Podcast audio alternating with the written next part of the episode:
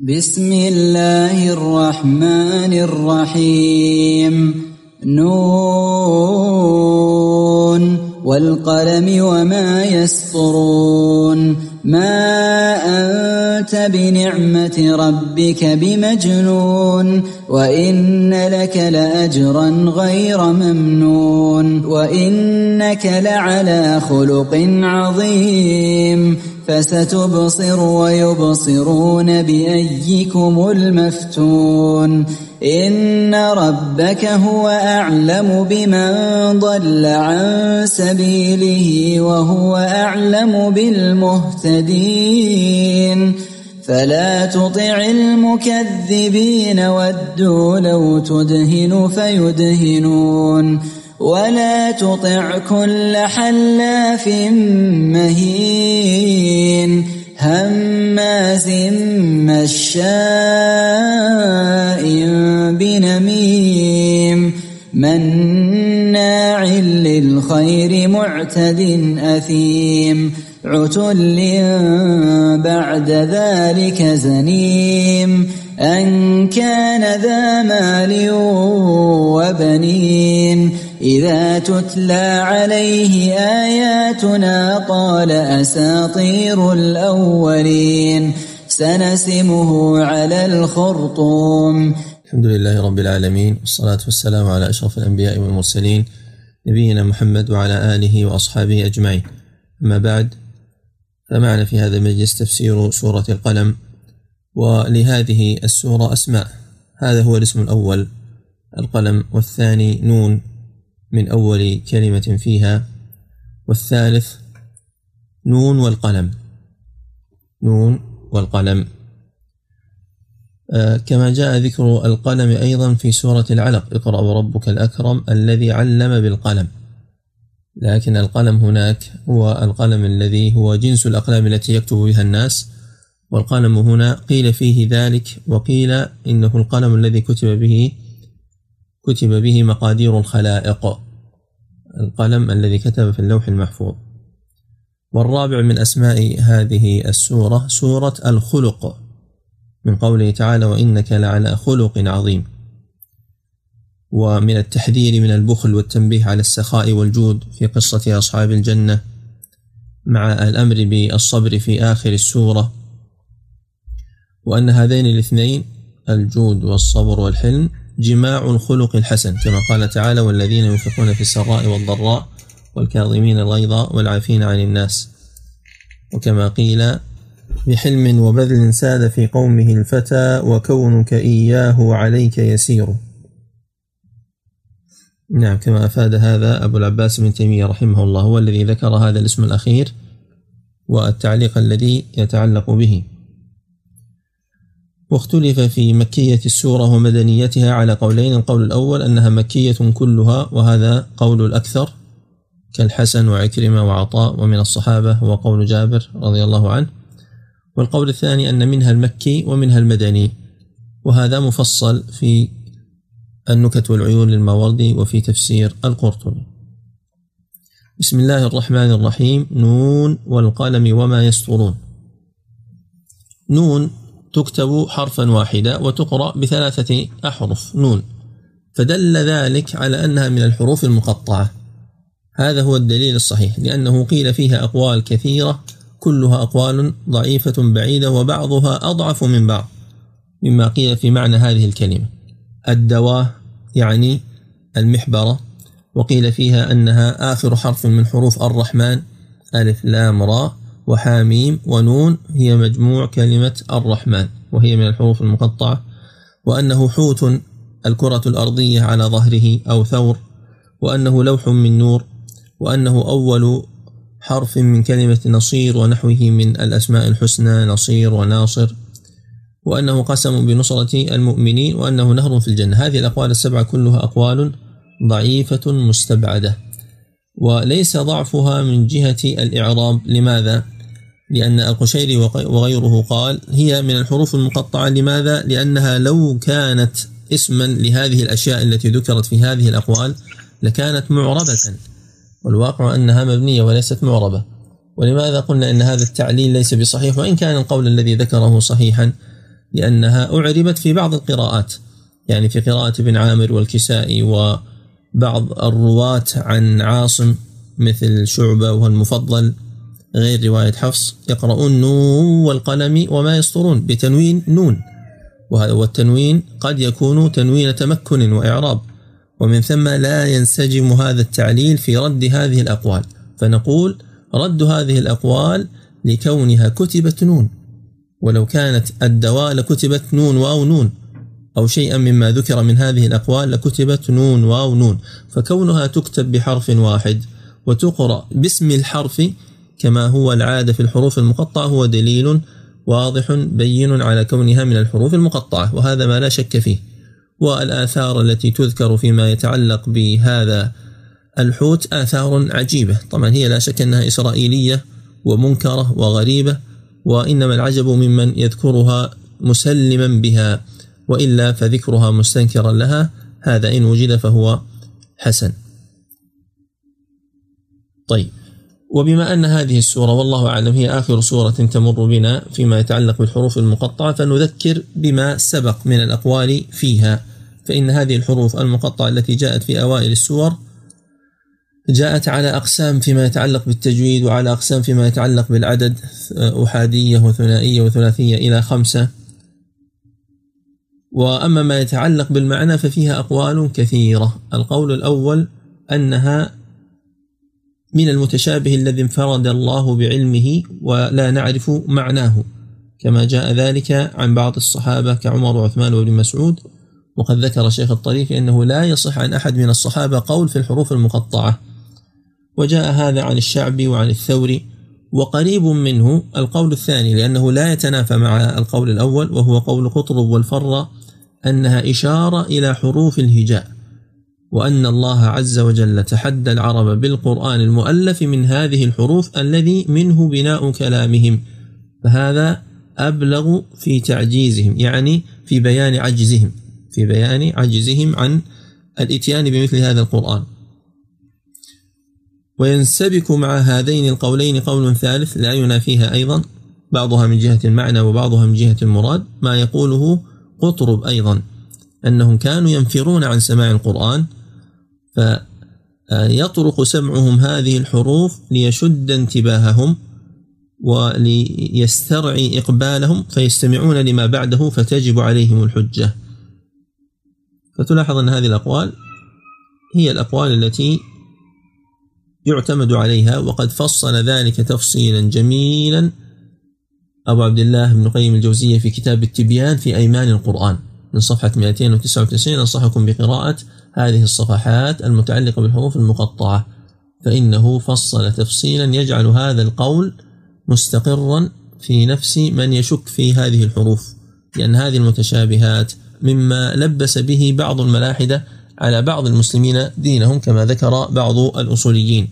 القول الرابع أو الخامس في هذا أظن الآن ذكرنا ثلاثة أقوال. القول الرابع ما جاء عن ابن عباس وعن علي أنها الاسم الأعظم. أنها الاسم الأعظم. ومنهم من يقول اسم الله تعالى مطلقا. وقريب من هذا القول القول الخامس وهو أنها قسم منه سبحانه وتعالى. وهذا قول الكلبي. قريب منه لماذا؟ قول الكلبي وجاء عن ابن عباس أيضا.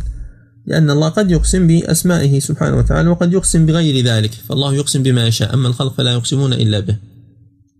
أما الخلق فلا يقسمون إلا به سبحانه وتعالى. القول السادس أنها اسم للسورة كما جاء عن زيد بن أسلم. والقول السابع أنها من أسماء القرآن الكريم كما جاء عن قتادة. والذي ينظر في أغلب هذه الحروف المقطعة يجد ذكر القرآن بعدها في أغلب السور إلا ثلاث سور. سورة الروم وسورة مريم وهذه السورة التي معنا.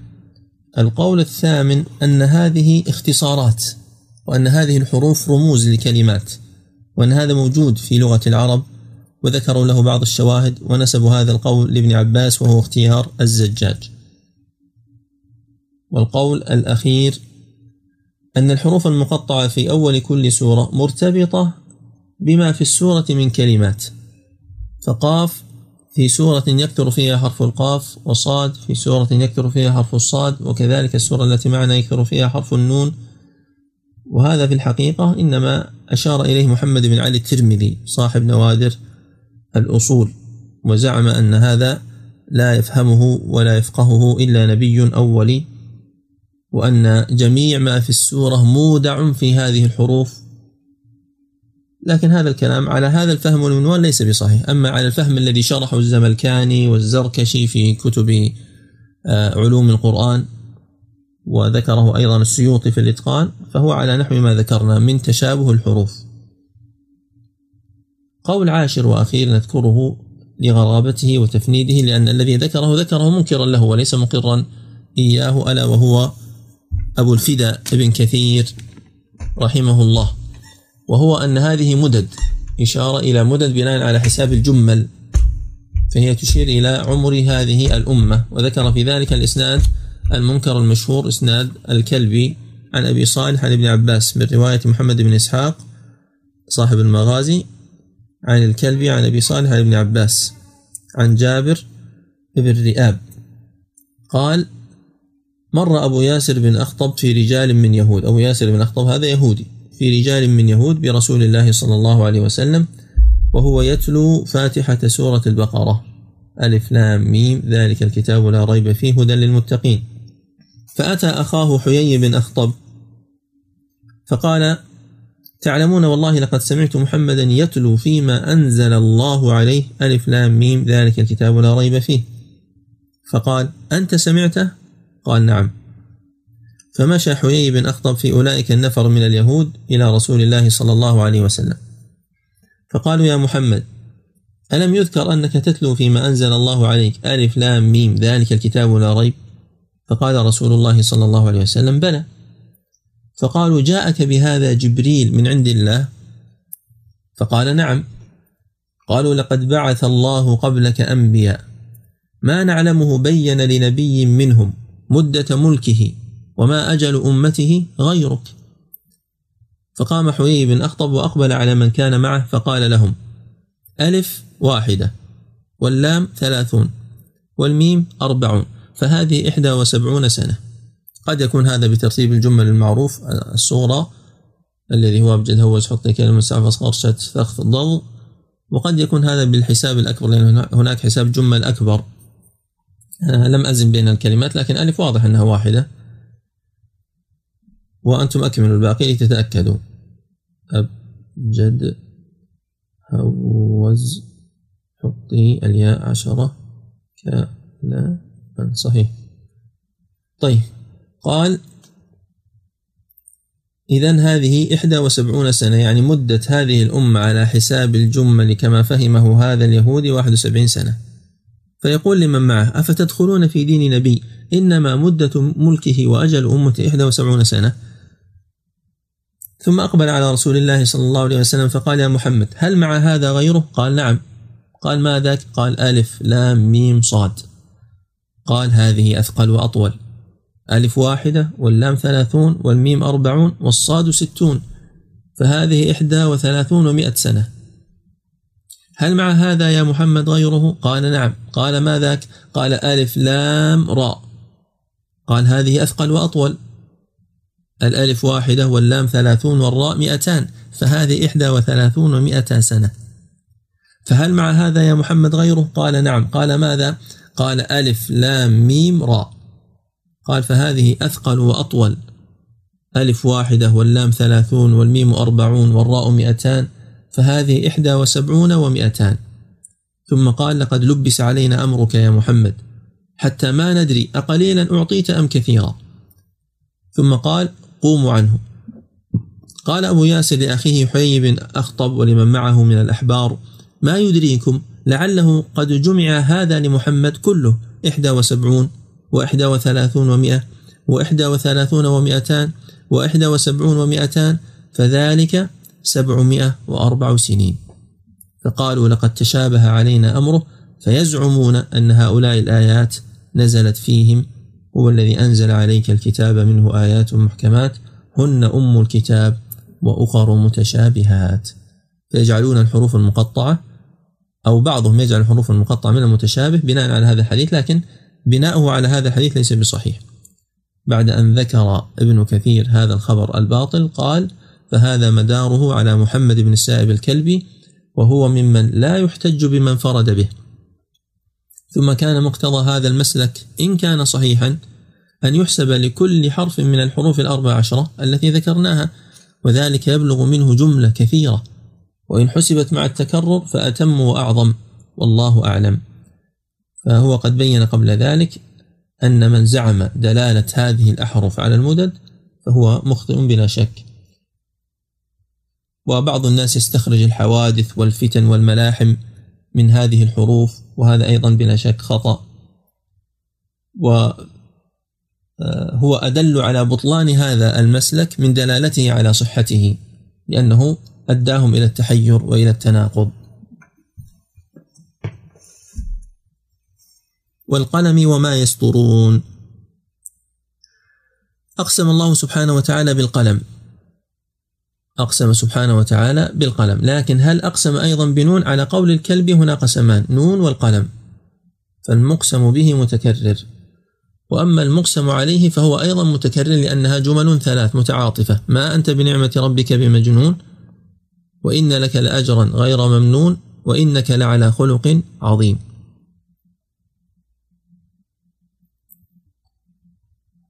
وسيأتي إن شاء الله عند الكلام. بنعمة ربك نعيد هذا الكلام ونجعله هناك أنسب. طيب. فنقول هنا إن القسم بالقلم اختلف العلماء في المراد بالقلم كما سبق قريبا. هل هو القلم الذي كتب الله عز وجل به مقادير الخلائق؟ كما جاء في صحيح مسلم من حديث عبد الله بن عمرو بن العاص قال سمعت رسول الله صلى الله عليه وسلم يقول إن الله كتب مقادير الخلائق قبل أن يخلق السماوات والأرض بخمسين ألف سنة. وجاء في سنن أبي داود إن أول ما خلق الله القلم فقال له اكتب. فقال يا رب وما أكتب؟ قال اكتب القدر وفي رواية مقادير الخلائق فجرى في تلك الساعة بما هو كائن إلى يوم القيامة. فيقول ابن القيم إن هذا الحديث له أحد معنيين. إما أن يكون أول ما خلق الله القلم قال له اكتب فتكون هذه الفاء زائدة. وإما أن يكون أول ما خلق الله من هذا العالم القلم. وإلا فإن العرش كائن قبله بدلالة حديث عبد الله بن عمرو بن العاص. لأنه في الحديث السابق قال وكان عرشه على الماء. فهو ذهب إلى القول لأن للعلماء في هذه المسألة قولان. منهم من يقول أول ما خلق الله القلم ومنهم من يقول أول ما خلق الله العرش. كما قال أبو العلا الهمداني والناس مختلفون. يقول ابن القيم في النونية والناس مختلفون في القلم الذي حصل الكتاب به أو وقع الكتاب به من الديان. هل كان قبل العرش أو هو بعده؟ قولان عند أبي العلا الهمداني. والحق أن العرش قبل لأنه عند الكتابة كان ذا أركان. القول الثاني أن القلم هو جنس الأقلام التي يحصل بها التعلم والتي يعرب بها عن ما في النفوس. وقد ذكر في كتاب التبيان اثني عشر قلما. أقلام كثيرة مفصلة تراجعونها في ضمن الإحالة السابقة. ونقل هنا القرطبي بيتين لأبي الفتح البستي الشاعر الشهير إذا أقسم الأبطال يوما بسيفهم وعدوه مما يكسب المجد والكرم كفى قلم الكتاب عزا ورفعة مدى الدهر أن الله أقسم بالقلم. وما يسطرون إما أن تكون ما هذه مصدرية يعني وسطرهم وكتابتهم وإما أن تكون موصولة والذي يسطرون. وكثير من الماءات في القرآن تحتمل الوجهين جميعا وكلاهما حق. سبق أن مثلنا لهذا لأن ما لها عشرة معاني خمسة منها أسماء وخمسة منها حروف. محامل ما عشر عليك بحفظها ودونكها في ضمن بيت تقرر ستفهم شرط الوصل فاعجب لنكره. هذه الخمسة أسماء. ستفهم شرط الوصل فاعجب لنكره. بكف ونفي زيد هيأت مصدرا. ويعزى إلى الأسماء من ذاك شطره. وآخر شطريه حروف كما ترى. فالذي يكتبه الملائكة أو الحفظة يحتمل أمرين. أعمال بني آدم يكتبونها كما هو بالإجماع الذي نقله ابن رجب مع كل إنسان ملكان يكتبان عمله وإما أنهم يكتبون ما يستنسخونه من اللوح المحفوظ. ما أنت بنعمة ربك بمجنون؟ هذا جواب القسم الأول. وفيه رد عليهم في اتهام النبي صلى الله عليه وسلم بالجنون في سورة من أوائل سور القرآن نزولا. يا أيها الذي نزل عليه الذكر إنك لمجنون. هكذا قالوا كما نقل الله عز وجل عنهم في سورة الحجر. فكذبهم الله عز وجل. وقال في سورة التكوير وما صاحبكم بمجنون. وعطف آخر هذه السورة على أولها وإن يكاد الذين كفروا ليزلقونك بأبصارهم لما سمعوا الذكر ويقولون إنه لمجنون. وهذا ما نفاه الله عز وجل في هذه الآية. ليس بمجنون. وأين هو والجنون؟ الذي يأتي بكلام في تمام العقل كيف يوصف بالجنون؟ لكن هذا من باب التنفير والاستهزاء. جحدوا بها واستيقنتها أنفسهم ويعلمون في قرارة أنفسهم أن ما يقولونه كذب وأنها تهم خالية من الحقيقة والبرهان وإنما هي مجازفات لكن هل استوقفك يوم ما كلمة بنعمة ربك؟ يعني ما أنت بمجنون كلام مكتمل فما محل بنعمة ربك هنا؟ هذه الكلمة التي اعترض بها بين المبتدأ والخبر. ما معناها؟ معناها متوقف على معنى الباء وفي معاني الباء هنا بنعمة أقوال المصاحبة التعليل القسم. نبدأ بالأضعف وهو القسم. يكون معنى ذلك ما أنت بنعمة أقسم بنعمة ربك يعني ونعمة ربك ما أنت بمجنون. ولماذا كان هذا القول ضعيفا؟ رده ابن قيم الجوزية بأنه ليس من فصيح كلام العرب أن يؤتى في جواب القسم بقسم. هذا جواب للقسم الأول فلم يكتمل بعد فكيف يؤتى بقسم آخر فيه؟ والمعهود في مثل هذا في القرآن إذا أريد التوكيد بتكرار القسم إما تكرر المقسم به أو تكرر المقسم عليه أو تكررهما أو إفرادهما. هذه أوجه القسم في القرآن. وأنا سأذكر مثالا واحدا حتى يفهم المقصود وأنتم تكملون الأمثلة إن شاء الله بالبحث والتأمل. إفرادهما يعني إفراد المقسم به وإفراد المقسم عليه. قال تعالى فلا أقسم بمواقع النجوم. شيء واحد بمواقع النجوم. وإنه لقسم لو تعلمون عظيم. إنه لقرآن كريم. المقسم عليه أيضا شيء واحد. يوجد في القرآن تكرر المقسم به والمقسم عليه كما في هذه الآيات بناء على قول الكلبي أن نون قسم. ويوجد تكرر في المقسم عليه فقط والمقسم به واحد كما في هذه الآيات التي معنا. بناء على قول الجمهور أن نون ليس بقسم ويوجد العكس وهو تكرر القسم مع إفراد المقسم عليه. أظن هذا والله أعلم. المهم أنتم ابحثوا وأتوا بالأمثلة.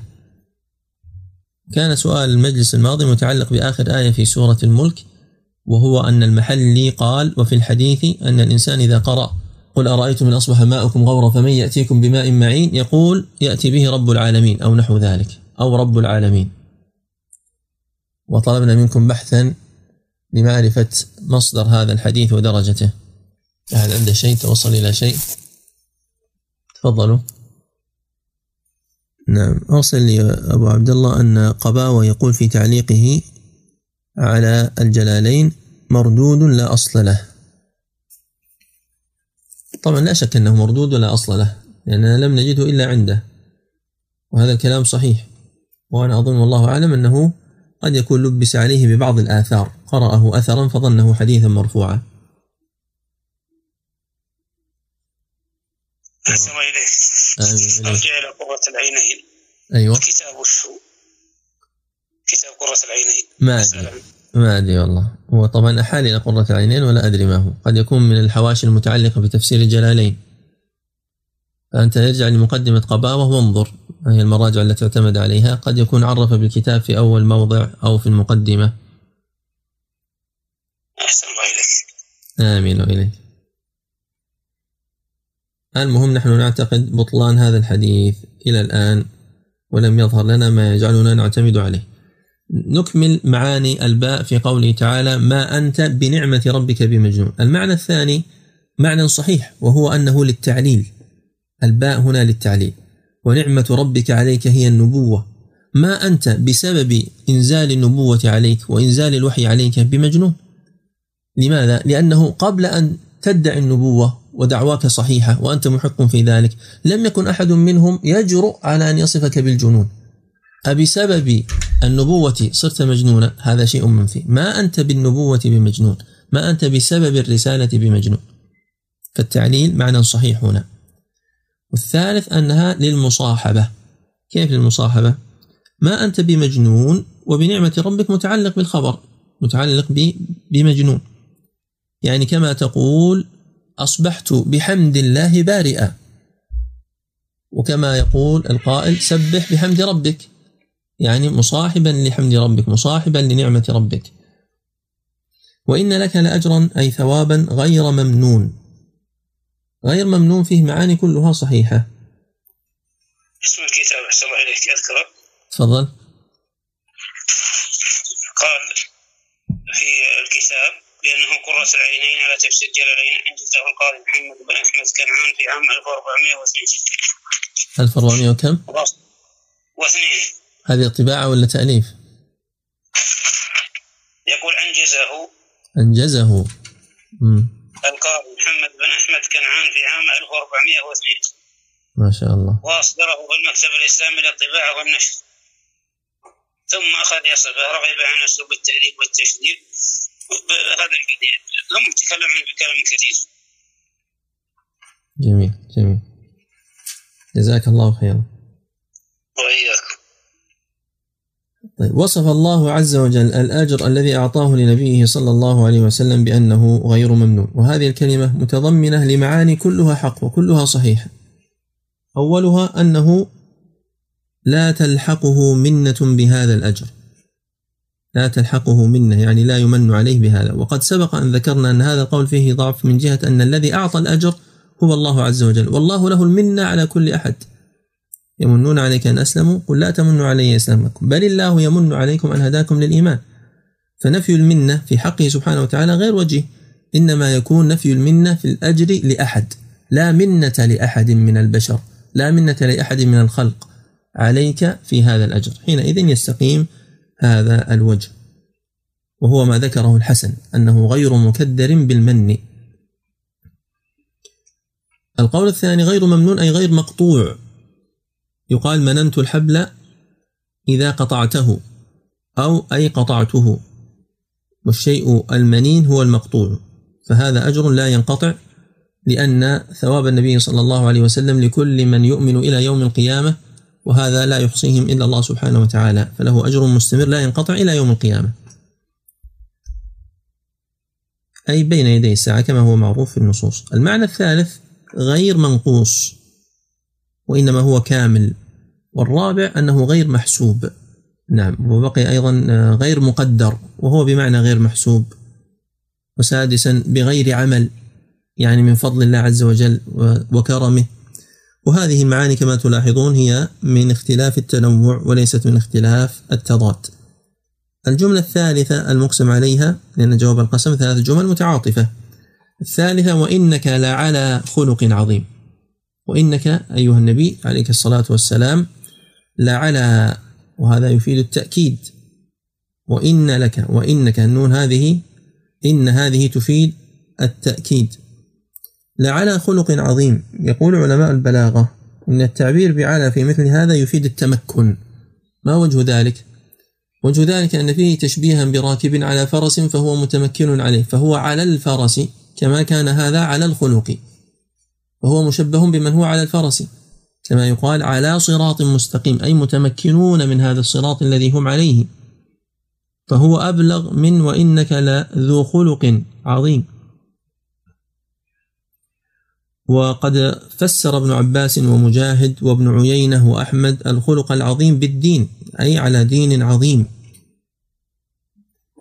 كما أن الخلق أيضا يفسر بالسجية والطبع ويفسر بالأعمال التي يعملها الإنسان فكلها داخلة في الخلق وقد جاء في صحيح مسلم من حديث سعد بن هشام بن عامر أنه قال يا أم المؤمنين يقصد عائشة رضي الله عنها أنبئيني عن خلق رسول الله صلى الله عليه وسلم. قالت ألست تقرأ القرآن؟ قال بلى. قالت فإن خلق نبي الله صلى الله عليه وسلم كان القرآن. وهذا في ضمن حديث طويل يفهم به كيف يكون الخلق هو الدين. الذي يتخلق بما أوحى الله عز وجل إليه يكون على خلق عظيم مع أنه ما أنزل إذ ذاك إلا سور يسيرة. لكن فيما أنزله الله عز وجل يا أيها المزمل قم الليل إلا قليلا. فهذا من خلقه عليه الصلاة والسلام. وفيه إخبار على ما سيأتي من تخلقه بما يزيده الله عز وجل من السور ومن الآيات. وقد سألها أيضا رجل من بني سواءة. السؤال ذاته. فأجابت بذلك واستشهدت بالآية. وإنك لعلى خلق عظيم. كما رواه ابن أبي شيبة. وعنه رواه ابن ماجه. ورواه أحمد أيضا. ولكن علته جهالة السائل وشريك القاضي. فالذي في الصحيح ليس فيه استشهاد بهذه الآية.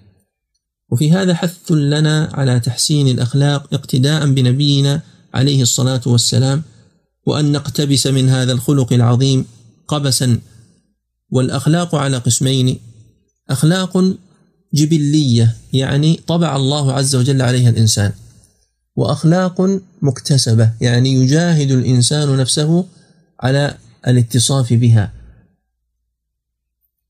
فإن العقل عقلان فمطبوع ومسموع ولا ينفع مسموع إذا لم يكن مطبوع كما لا تنفع الشمس وضوء العين ممنوع. فالجمع بينهما هو الأكمل والأفضل بلا شك. وقد جاءت أحاديث كثيرة وفيرة في الحث على حسن الخلق وفي بيان الأجر العظيم على حسن الخلق. وإنما حسن الخلق شيء هين وجه طليق وكلام لين. وأن يكون الإنسان حسن الأخلاق مع الأقربين بالذات لأن القرب يؤدي إلى الجفاء. الذين يعتاد عليهم الإنسان يجفو ويقسو. فمن ذلك قول النبي صلى الله عليه وسلم إن الرجل لا يبلغ بحسن الخلق درجة الصائم القائم. كما رواه البخاري في الأدب المفرد وربما الترمذي أيضا وهو حديث صحيح. قال صلى الله عليه وسلم ما شيء أثقل في الميزان في ميزان المؤمن يوم القيامة من خلق حسن. كما رواه أيضا الترمذي. وجاء في حديث أبي ذر ومعاذ اتق الله حيثما كنت وأتبع السيئة الحسنة تمحها وخالق الناس بخلق حسن. وهذا صححه الترمذي في بعض النسخ وحسنه في نسخ أخرى وفيه مقال. وهناك حديث مشهور عند الترمذي وغيره أن النبي صلى الله عليه وسلم قال إن من أحبكم إلي وأقربكم مني مجلسا يوم القيامة أحاسنكم أخلاقا. وإن أبغضكم إلي وأبعدكم مني مجلسا يوم القيامة الثرثارون والمتشدقون والمتفيهقون. قالوا يا رسول الله قد علمنا الثرثارون والمتشدقون فما المتفيهقون؟ قال المتكبرون. والثرثار هو الذي يكثر الكلام والمتشدق هو الذي يتنطع في الكلام أو يتطاول على الناس فعلى الإنسان أن يتحرى ذميم الأخلاق فيجتنبها وكريم الأخلاق فيتصف بها ما استطاع. وقد ذكر بعض المفسرين كالقرطبي وغيره عند هذه الآية حديثا أنها سئلت رضي الله عنها عن خلق النبي صلى الله عليه وسلم فقرأت الآيات الأولى من سورة المؤمنون. قد أفلح المؤمنون الذين هم في صلاتهم خاشعون. وقالت ما كان أحد أحسن خلقا من رسول الله صلى الله عليه وسلم. ما دعاه أحد من الصحابة ولا من أهل بيته إلا قال لبيك. ولهذا قال تعالى وإنك لعلى خلق عظيم. هذا أخرجه أبو الشيخ في أخلاق النبي صلى الله عليه وسلم وأبو نعيم في دلائل النبوة والواحد وهو حديث موضوع في إسناده حسين بن علوان وقد كذبه ابن معين وأحمد وقال ابن حبان كان يضع الحديث وقال النسائي متروك الحديث ولذا لما ذكر السيوطي في في لباب النقول ولذا لما ذكر السيوطي في لباب النقول هذا الحديث قال بسند واهن. فستبصر ويبصرون بأيكم المفتون. يجوز الوصل بين هاتين الآيتين لما بينهما من الارتباط لما بينهما من الارتباط في المعنى ويجوز الفصل للوقوف على رأس الآية. فستبصر يا محمد ويبصرون أي هؤلاء الكفار أي ستعلم ويعلمون. فالإبصار هنا مضمن معنى العلم بأيكم المفتون. متى سيكون هذا الإبصار؟ لأن السين تفيد الاستقبال والتنفيس. الجواب ذكر المفسرون أن هذا يوم القيامة لأنه سيتبين لهم حينئذ قطعا يقينا. لكن قد يموت الواحد منهم على كفره فلا يبصر. لكن يوم القيامة سيبصر ذلك ولا شك. ثم اختلف العلماء في هذه الباء بأيكم المفتون. القول الأول أن هذه الباء زائدة. فستبصر ويبصرون أيكم المفتون. وهذا القول قال به جمع كقتادة وهو من التابعين. وأبي عبيدة معمر بن المثنى في مجاز القرآن. ونسب أيضا لأبي عبيد القاسم بن سلام. وهو ما ذكره أيضا الزجاج في كتابه والأخفش في أحد أقواله وابن قتيبة. وعلى ذلك شواهد. من الكتاب كقوله تعالى تنبت بالدهن أي تنبت الدهن يشرب بها عباد الله يعني يشربها عباد الله على أحد الأقوال في, في هذه الآيات. وفي قول العرب نثرا كقولهم بحسبك درهم أي حسبك درهم. وشعرا كقول النابغة الجعدي نحن بنو جعدة أصحاب الفلج نضرب بالسيف ونرجو بالفرج. يعني ونرجو الفرج. فتكون الباء صلة. القول الثاني أن هذه الباء ليست زائدة وهذا القول صوبه ابن تيمية وحكاه عن السلف ووصف أهل القول الأول بأنهم لم يفهموا هذا. وكذلك صوبه تلميذه ابن القيم. قال أبو العباس بن تيمية هذا تفسير آيات أشكلت حتى لا يوجد في طائفة من كتب التفسير إلا ما هو خطأ فيها. منها قوله بأيكم المفتون حار فيها كثير. والصواب المأثور عن السلف.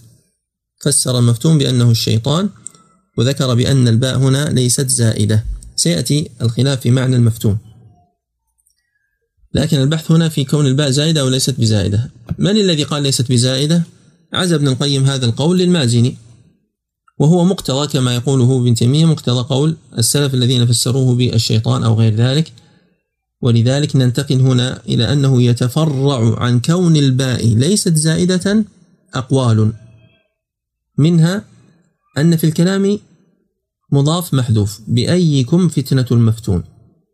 وهذا في الحقيقة نسبه ابن القيم للأخفشي وذكره القرطبي وهو ضعيف لكن ذكرناه من باب تتميم الأقوال. وأيضا قول الفراء أن الباء هنا ليست زائدة وإنما بمعنى في. فستبصر ويبصرون في أي الفريقين المفتون الذي هو المجنون. وأما على القول السابق الأول فالباء هنا على بابها فستبصر ويبصرون بأيكم المفتون فهي لتعدية الإبصار. يعني ستعلم بكذا مثل ستعلم كذا. فالإبصار ضمن معنى العلم. ثم في معنى المفتون أقوال. القول الأول أن المفتون بمعنى الفتنة فهو مصدر على وزن المفعول. يعني بأيكم الفتنة وبأيكم الفتون كما هو قول ابن عباس والحسن والضحاك وجمع. والقول الثاني أن المفتون هو المجنون الذي فتنه الشيطان لأن الله عز وجل نفى عنه الجنون في قولهم ما أنت بنعمة ربك بمجنون؟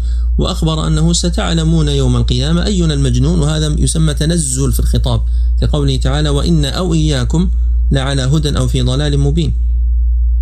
القول الثالث أن المفتون هو المعذب كقوله تعالى يوم هم على النار يفتنون أي يعذبون والقول الرابع أن المفتون هو الشيطان وهو الذي ذكره أبو العباس بن تيمية أن المفتون هو الشيطان لأنه مفتون في دينه.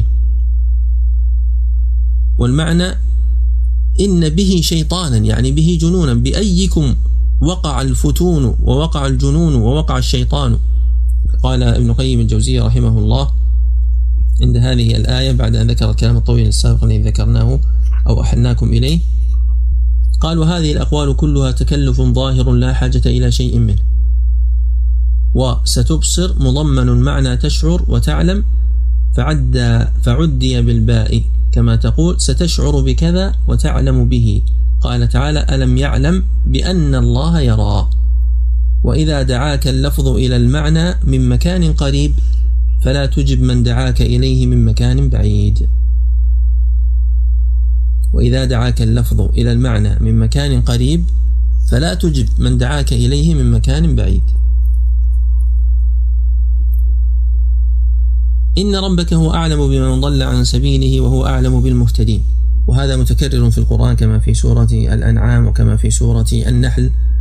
وكما في سورة القصص إن ربك سبحانه وتعالى أعلم على ظاهرها بمن ضل عن سبيله وغوى وكفر وحاد عن دينه وطريقه وهو أعلم بالمهتدين الذين من عليهم بالهدى وبالإسلام.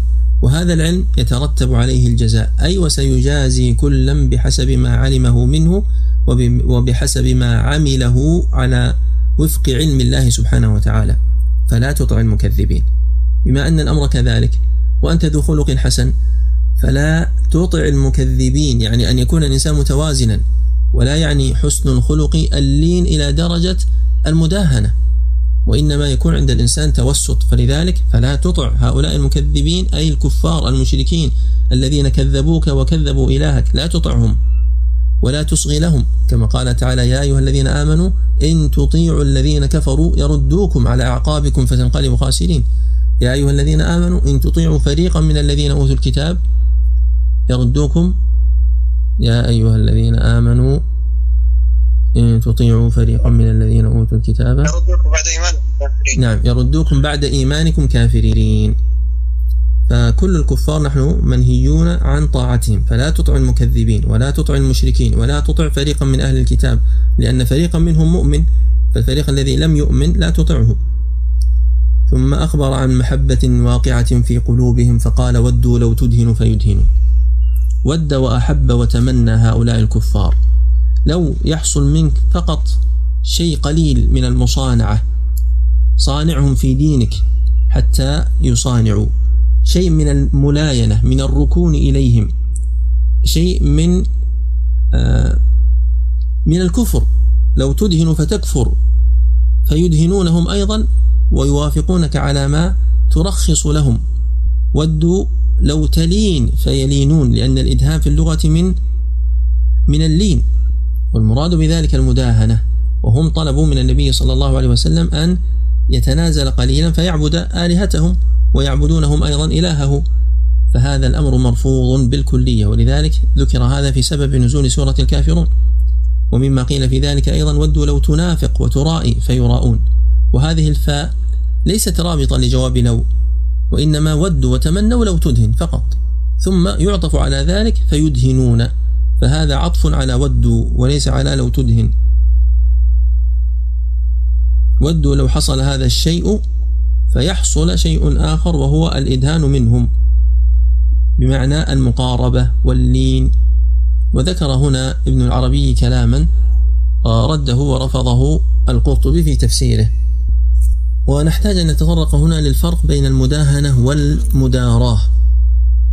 وقد ذكر في ذلك القاضي حسين كلاما استحسنه العلماء والشراح شراح الأحاديث كابن حجر وغيره في الفرق بينهما. وهو أن المداراة المداراة بذل الدنيا المداراة بذل الدنيا لصلاح الدنيا أو الدين أو لصلاحهما معا. وأما المداهنة فبذل الدين لصلاح الدنيا. كما يدلك سياق الآيات على ذلك. تدهم في ماذا؟ فيما يتعلق بأمر الدين. هم يريدون التنازل في الدين وليس التنازل في الدنيا. وأحيلكم في هذا لكتاب جميل. هناك ثلاثة أو أربع صفحات من كتاب عمدة التحقيق لمحمد الباني. ذكر فيه ما يتعلق بهذا. وفيه إجابة عن سؤال وهو أن النبي صلى الله عليه وسلم لما دخل عليه رجل أو استأذن عليه قال أذنه له فبئس أخو العشيرة. ولما دخل ألان له الكلام. فقالت يا رسول الله قلت ما قلت؟ تقول عائشة راوية الحديث. ثم ألنت له القول؟ قال أي عائشة إن شر الناس منزلة عند الله من تركه الناس أو ودعه الناس اتقاء فحشه. فهذا من المداراة وليس من المداهنة. وإذا كان النبي صلى الله عليه وسلم مع تأييد الله له دار فردا من أفراد العرب إذا فيجدر بمن كان في مثل منزلته أن يوازن بالشرع وبالعقل وأن يكيل بمكيال العلم والحكمة فيفعل مثل ما فعل.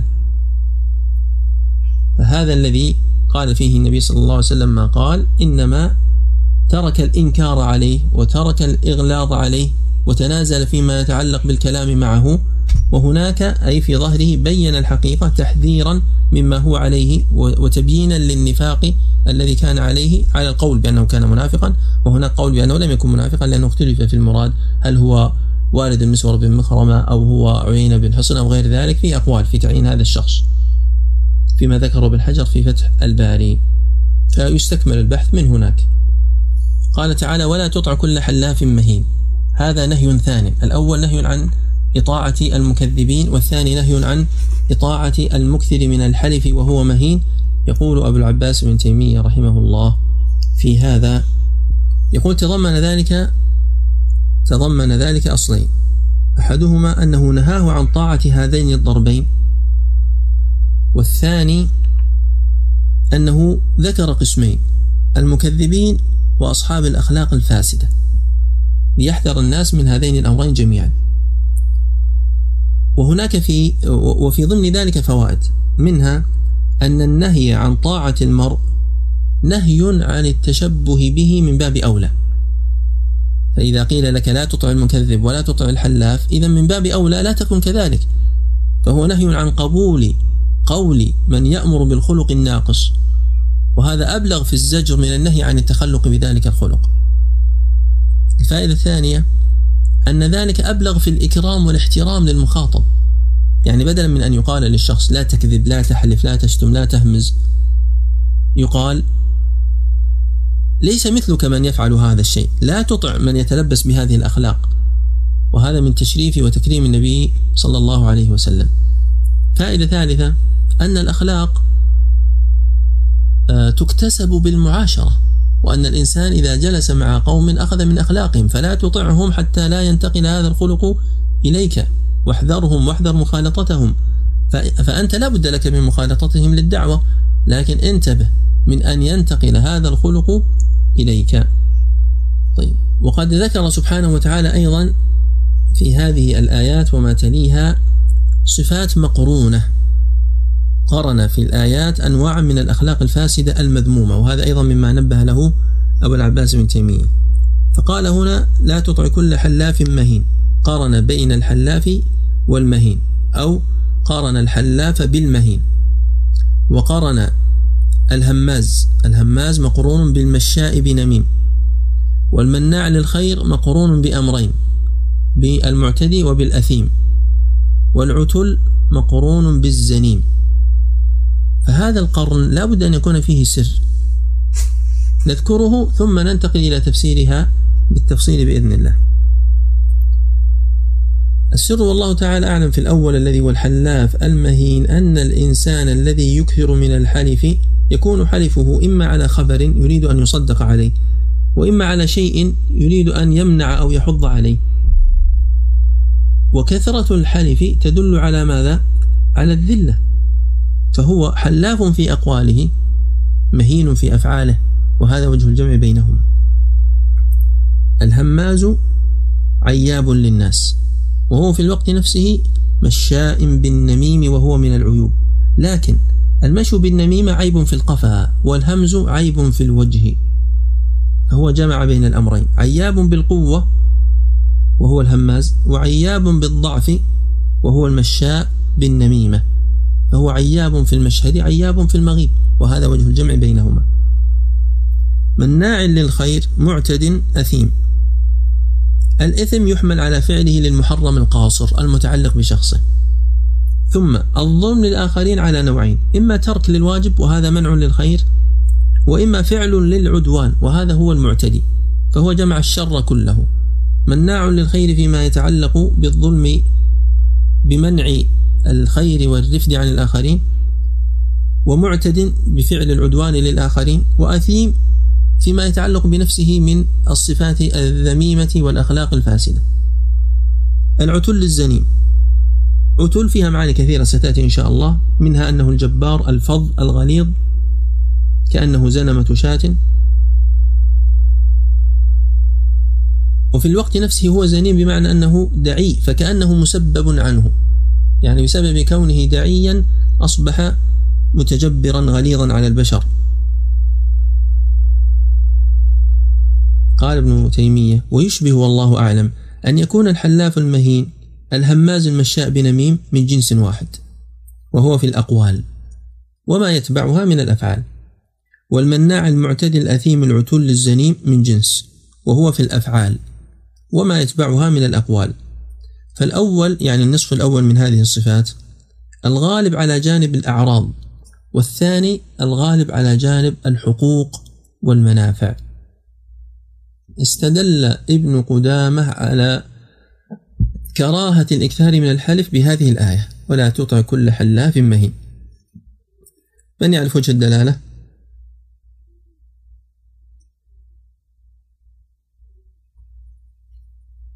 من يعرف وجه الدلالة؟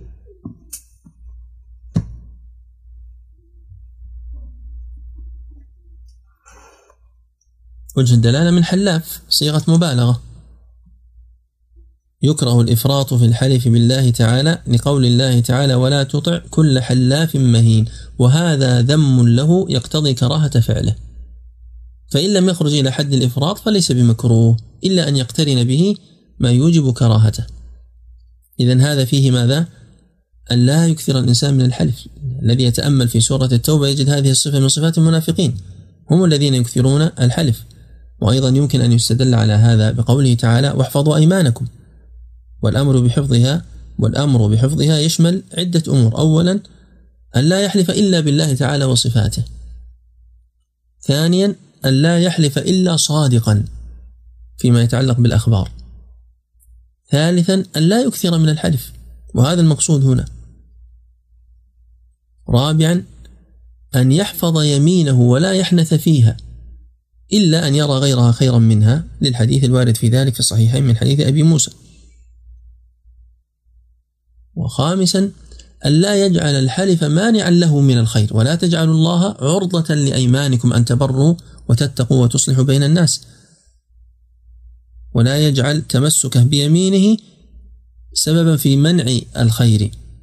كما جاء في الحديث الذي في الصحيح لأن يلج أحدكم في يمينه آثم له عند الله من أن يؤتي كفارته التي كتب الله تعالى أو كما قال عليه الصلاة والسلام. سادسا ما أدري سادسا أو سابعا المهم أن من حفظ اليمين تكفيرها عند الحنث أن يكفر إذا حنث فيها. لا تطع كل حلاف مهين أي ضعيف القلب سيء حقير ذليل وضيع فاجر عاجز. لا يكذب المرء إلا من مهانته أو عادة السوء أو من قلة الأدب. وذكر بعض العلماء أن المقصود بهذه الآيات شخص معين هو سبب نزولها واختلفوا في تعيينه.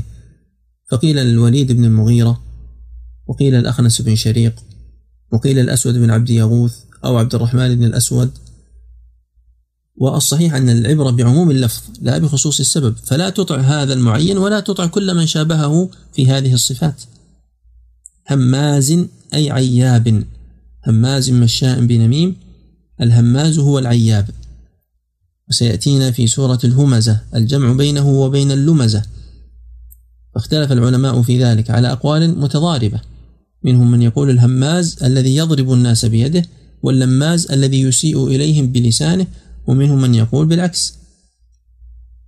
ومنهم من يقول الهمزة بالغيبة واللمزة آه، السب والشتم ونحو ذلك والطعن واللعن.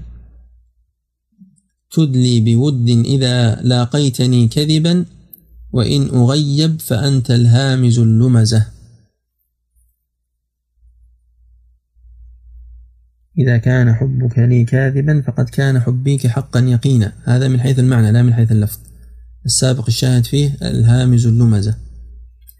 وكونه مشاء بنميم يعني يكثر المشي بالنميمة يمشي بين الناس بنقل الأخبار بقصد الإفساد. والنميم لغة في النميمة. وهل النميمة من الصغائر أو من الكبائر؟ الجواب من الكبائر. والدليل على ذلك حديث حذيفة أن النبي صلى الله عليه وسلم قال لا يدخل الجنة لا يدخل الجنة قتات. متفق عليه. لكن لفظ مسلم لا يدخل الجنة نمام. وهذه الرواية تفسر الرواية الأخرى فالمقصود بالقتات هو النمام.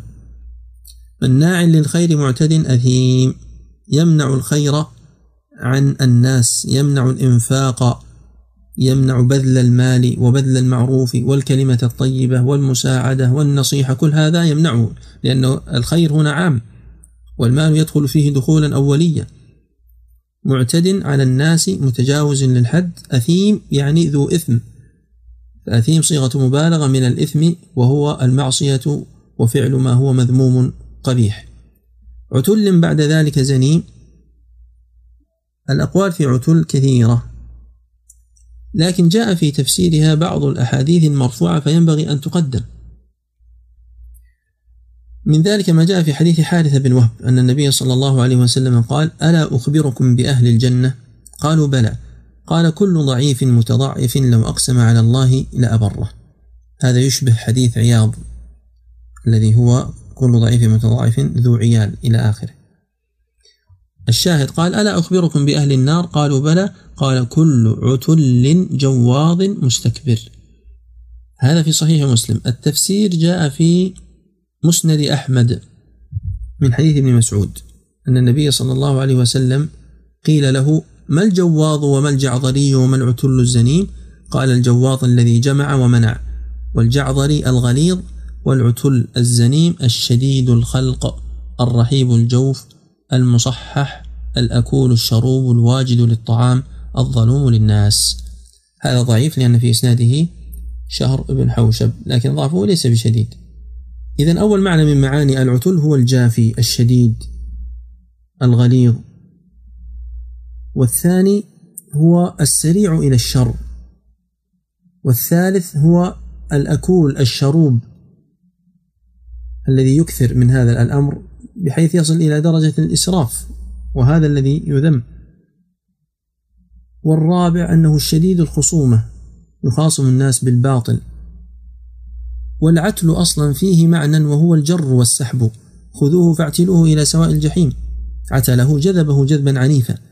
فهذا المعنى موجود في هذه المعاني من حيث أنه يجر الناس إلى الشر بشدة مخاصمته وبغلظ, وبغلظ طبعه يجر الناس إلى الشر.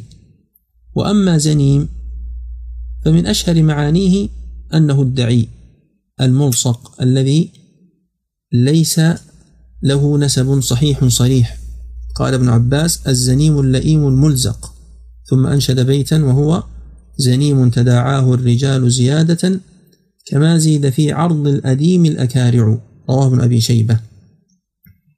قال عكرمة هو اللئيم الذي يعرف بلؤمه كما تعرف الشاة بزنمتها. الزنم قطعة قطعة متدلية تكون في أذن البهيمة. فهذه القطعة المتدلية ملحقة بهذا البعير أو بهذه البهيمة. فكذلك هذا الشخص ملحق بأولئك القوم. وذكروا أن الوليد بن المغيرة وهو ممن قيل إن هذه الآيات نزلت فيه كان دعيا في قريش. نعم. قال بعد ذلك أن كان ذا مال وبنين. أن هذه تعليلية. وما هو الشيء المعلل؟ ما هو متعلق أن كان ذا مال وبنين؟ إما شيء محذوف يعني يكفر ويستكبر لأنه ذو مال وبنين لأن كان ذا مال وبنين يتكبر عليك ويكفر. كما قال سبحانه في سورة المدثر ها من يأتي بالشاهد؟ ذرني ومن خلقت وحيدا وجعلت له مالا ممدودا وبنين شهودا ثم يطمع أن أزيد. أن كان هذا الكافر ذا مال وبنين يستكبر ويكفر ويتجبر إذا تتلى عليه آياتنا قال أساطير الأولين. إذا قرئ عليه القرآن قال هذه أباطيل وترهات وخرافات مأخوذة عن القوم الأقدمين الأسبقين. سنسمه على الخرطوم أي سنجعل له سمة وعلامة على أنفه. يعرف بها في الدنيا وفي الآخرة. ففي الدنيا سيم في وجهه كما قيل في معركة بدر وبقيت معه حتى مات. وأما في الآخرة فقال تعالى يوم تبيض وجوه وتسود وجوه فأما الذين اسودت وجوههم إلى آخره. ففي ذلك اليوم تكون العلامة والسيمة واضحة ظاهرة. إذا المقصود بالخرطوم هنا هو الأنف وهذا قول عامة المفسرين. وهناك من قال بغير ذلك. واستنبطوا من هذا حكما وهو أن الوسم في الوجه تعزيرا على المعصية جائز. وهذا يذكر هنا قد يكون ليس هناك دلالة صريحة في الآية على هذا المعنى لكنه من الأحكام التي ذكرت هنا كما ذكر ابن العربي والقرطبي. نختم بمسألة متعلقة بقوله تعالى ودوا لو تدهن فيدهنون وهذه المسألة هي لو أن إنسانا أو قوما من الكفار أرادوا الدخول في الإسلام بشرط شرط من الشروط إما إسقاط شيء من الواجبات أو إباحة شيء من المحرمات هل يقبل منهم ذلك أو لا؟ الناظر في بعض آه، مغازي ابن إسحاق وسيرة ابن هشام ونحو ذلك يجد أن في عام الوفود طلبت بعض الوفود ذلك فرفض النبي صلى الله عليه وسلم لا من إباحة الخمر ولا من غيره من الأشياء. والناظر في الكتب المسند الحديثية يجد عدة أحاديث فيها أنه رخص لقوم في شيء من ذلك. فما هو محل الفقه في هذا؟ وما هي هذه النصوص؟ جاء من طريق يوسف بن ماك وهذا نحتاجه كثيرا خاصة في الدعوة لأن أحيانا يقول شخص أنه يريد أن يسلم لولا كذا يريد أن يسلم لولا الختان يريد أن يسلم لولا الخمر يريد أن يسلم لولا أمر معين مثلا لا يريد أن يفعله أو يريد أن لا يتركه. فهل يقال أن من مصلحة الدعوة ومن مصلحة الإسلام أن يسلم هذا الأمر فيما بعد؟ يعني يموت وهو عاص أفضل من أن يموت وهو كافر؟ أو يقال لا الإسلام إما أن تأخذه جملة وإما أن تدعه جملة. ننظر. لماذا؟ ما علاقة هذا بالآيات؟ ودوا لو تدهن فيدهنوا هذا الآن شخص معاصر يريد أن تدهنوا معه تسامحوا تلينوا معه قليلا فيما يتعلق بأمر الإسلام حتى يلين هو أيضا ويدخل في الإسلام. جاء من طريق يوسف بن ماهد فيما رواه أحمد عن حكيم بن حزام ومن طريق آخر أيضا مرسل عند ابن أبي شيبة. أنه قال حكيم بن حزام نفسه قال بايعت النبي صلى الله عليه وسلم على أن لا أخر. وفي رواية أنه قيل له بايع. قال أبايعك ولا أخر إلا قائما. قال صلى الله عليه وسلم أما من قبلنا فلن تخر إلا قائما. ما معنى هذا الحديث؟ الطحاوي ذكر فيه ثلاثة أقوال بعضها فيه ضعف. أن لا تكون صلاته إلا خرورا من قيام لأنه لا صلاة لمن لم يقم صلبه في الركوع والسجود. وحكيم بايع لا, أن لا تكون صلاته كذلك. والثاني الخرور بالموت من حال القيام. يعني لا أموت إلا متمسكا على بالإسلام ثابتا عليه. ومنهم من إن تأمنه بدينار لا يؤديه إليك من يكمل الآية إلا ما دمت عليه قائما. ومنهم من إن تأمنه بدينار لا يؤديه إليك إلا ما دمت عليه قائما. يعني أنت قائم بمطالبته وطلب أخذ الدينار منه. وكذلك هنا لا أخر إلا قائما يعني لا أموت إلا ثابتا قائما على الإسلام. قول الثالث أن مبايعته رسول الله صلى الله عليه وسلم كانت على الموت. الرابع أن المراد لا أقع في شيء من تجارتي وأموري إلا قمت به منتصبا له. والخامس لا أغبن ولا أغبن. وهذا مما ذكره ابن الأثير ونقله السيوطي لكن لعل الذي يقول بهذه الأقوال في تفسير الحديث نظر لسياق رواية أحمد ولم يجمع بين الروايات لأن في سياق رواية أحمد أن حكيما سأل رسول الله صلى الله عليه وسلم بعد ذلك عن بيع ما ليس عنده. فحمل الحديث كله على موضوع واحد فقال لا أغبن ولا أغبن ونحو ذلك. والقول السادس في تفسير هذا الحديث أن لا أخر إلا قائما أي لا أخر للسجود إلا عن اعتدال في القيام. وهذا قد فهمه النسائي عندما بوب على هذا الحديث باب كيف يخر للسجود. ولعل هذا هو مراد الطحاوي في القول الأول الذي ذكره. وأحمد يفسر هذا الحديث بأنه أن يسجد من غير ركوع.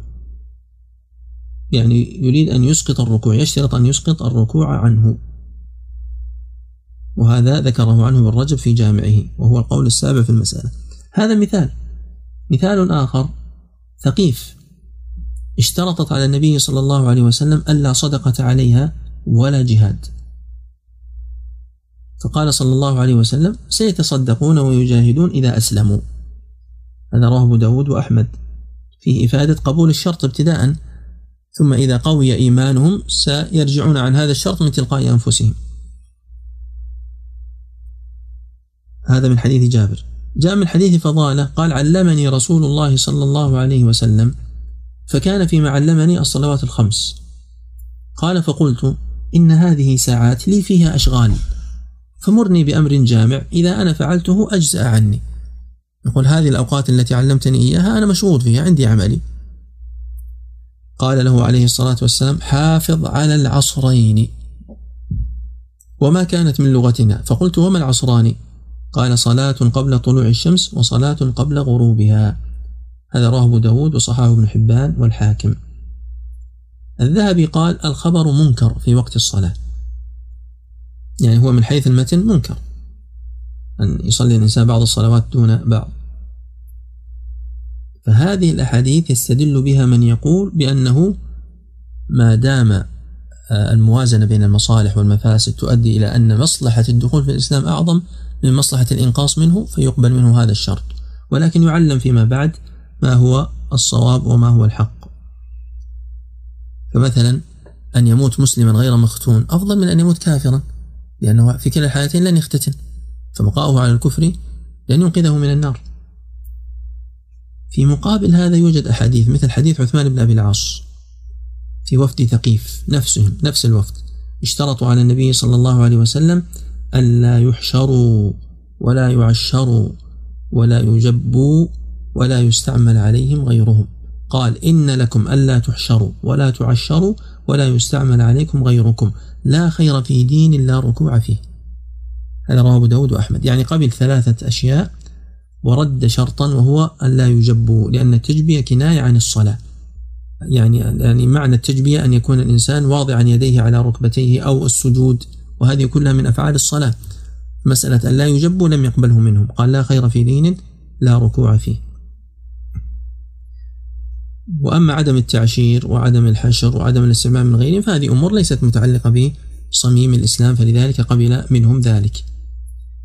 في حديث طويل رواه بشير بن الخصاصية أن النبي صلى الله عليه وسلم قال محل الشاهد منه قال لا جهاد ولا صدقة فبما تدخل الجنة إذن؟ الذي اشترط أن لا يجاهد ولا يتصدق. قال له فلا جهاد ولا صدقة فبما تدخل الجنة إذن؟ وهذا قد رواه أحمد لأنه دائر بين أن يدخل على هذا الشرط وبين البقاء على كفره.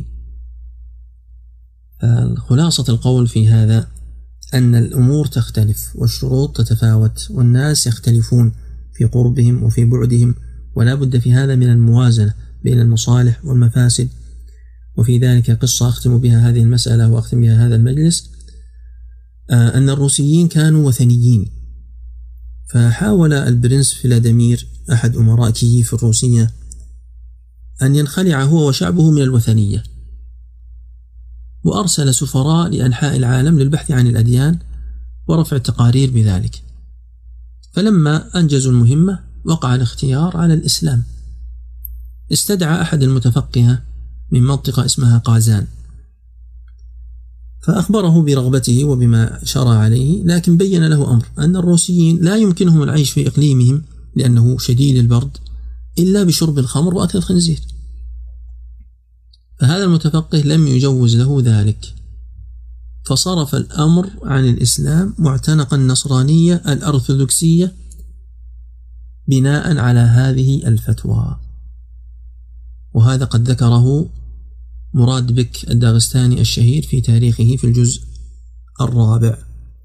فكون هؤلاء وكون هذا الشعب يسلم مع فعلهم لكبيرة ربما يتوبون عنها إذا قوي الإسلام في قلوبهم أفضل وخير من أن يبقوا على كفرهم أو ينتقلوا إلى كفر آخر. إذا الضابط في ذلك أن ما كان من أصل الدين فلا يجوز اشتراط إسقاطه. ومع ذلك راجع للمصلحة ولتقدير الناظر. وصلى الله وسلم على نبينا محمد وعلى آله وأصحابه أجمعين. في سؤال؟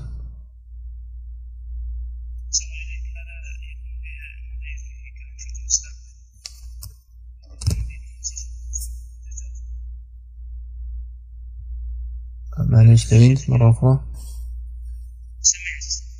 نعم. نعم. نعم.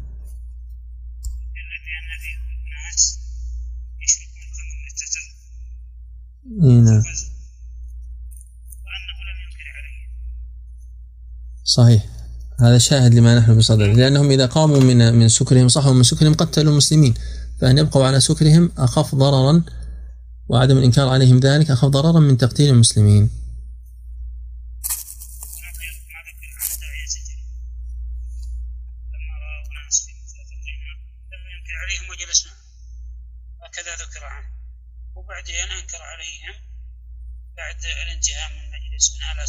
من بينهم وأنهم تأثروا. هكذا سلف والله جزاك الله خيرا. بارك الله فيك. هذا يكون كثيرا في الإخوان الذين يهتدون. أحسنت. صحيح تحتاجونه كثيرا في مجال الدعوة. بارك الله فيكم. نسأل الله أن ينفع بكم يا شيخ. جزاك الله خير وأحسن. حفظكم الله صلى الله وسلم على نبينا محمد وعلى آله وأصحابه أجمعين.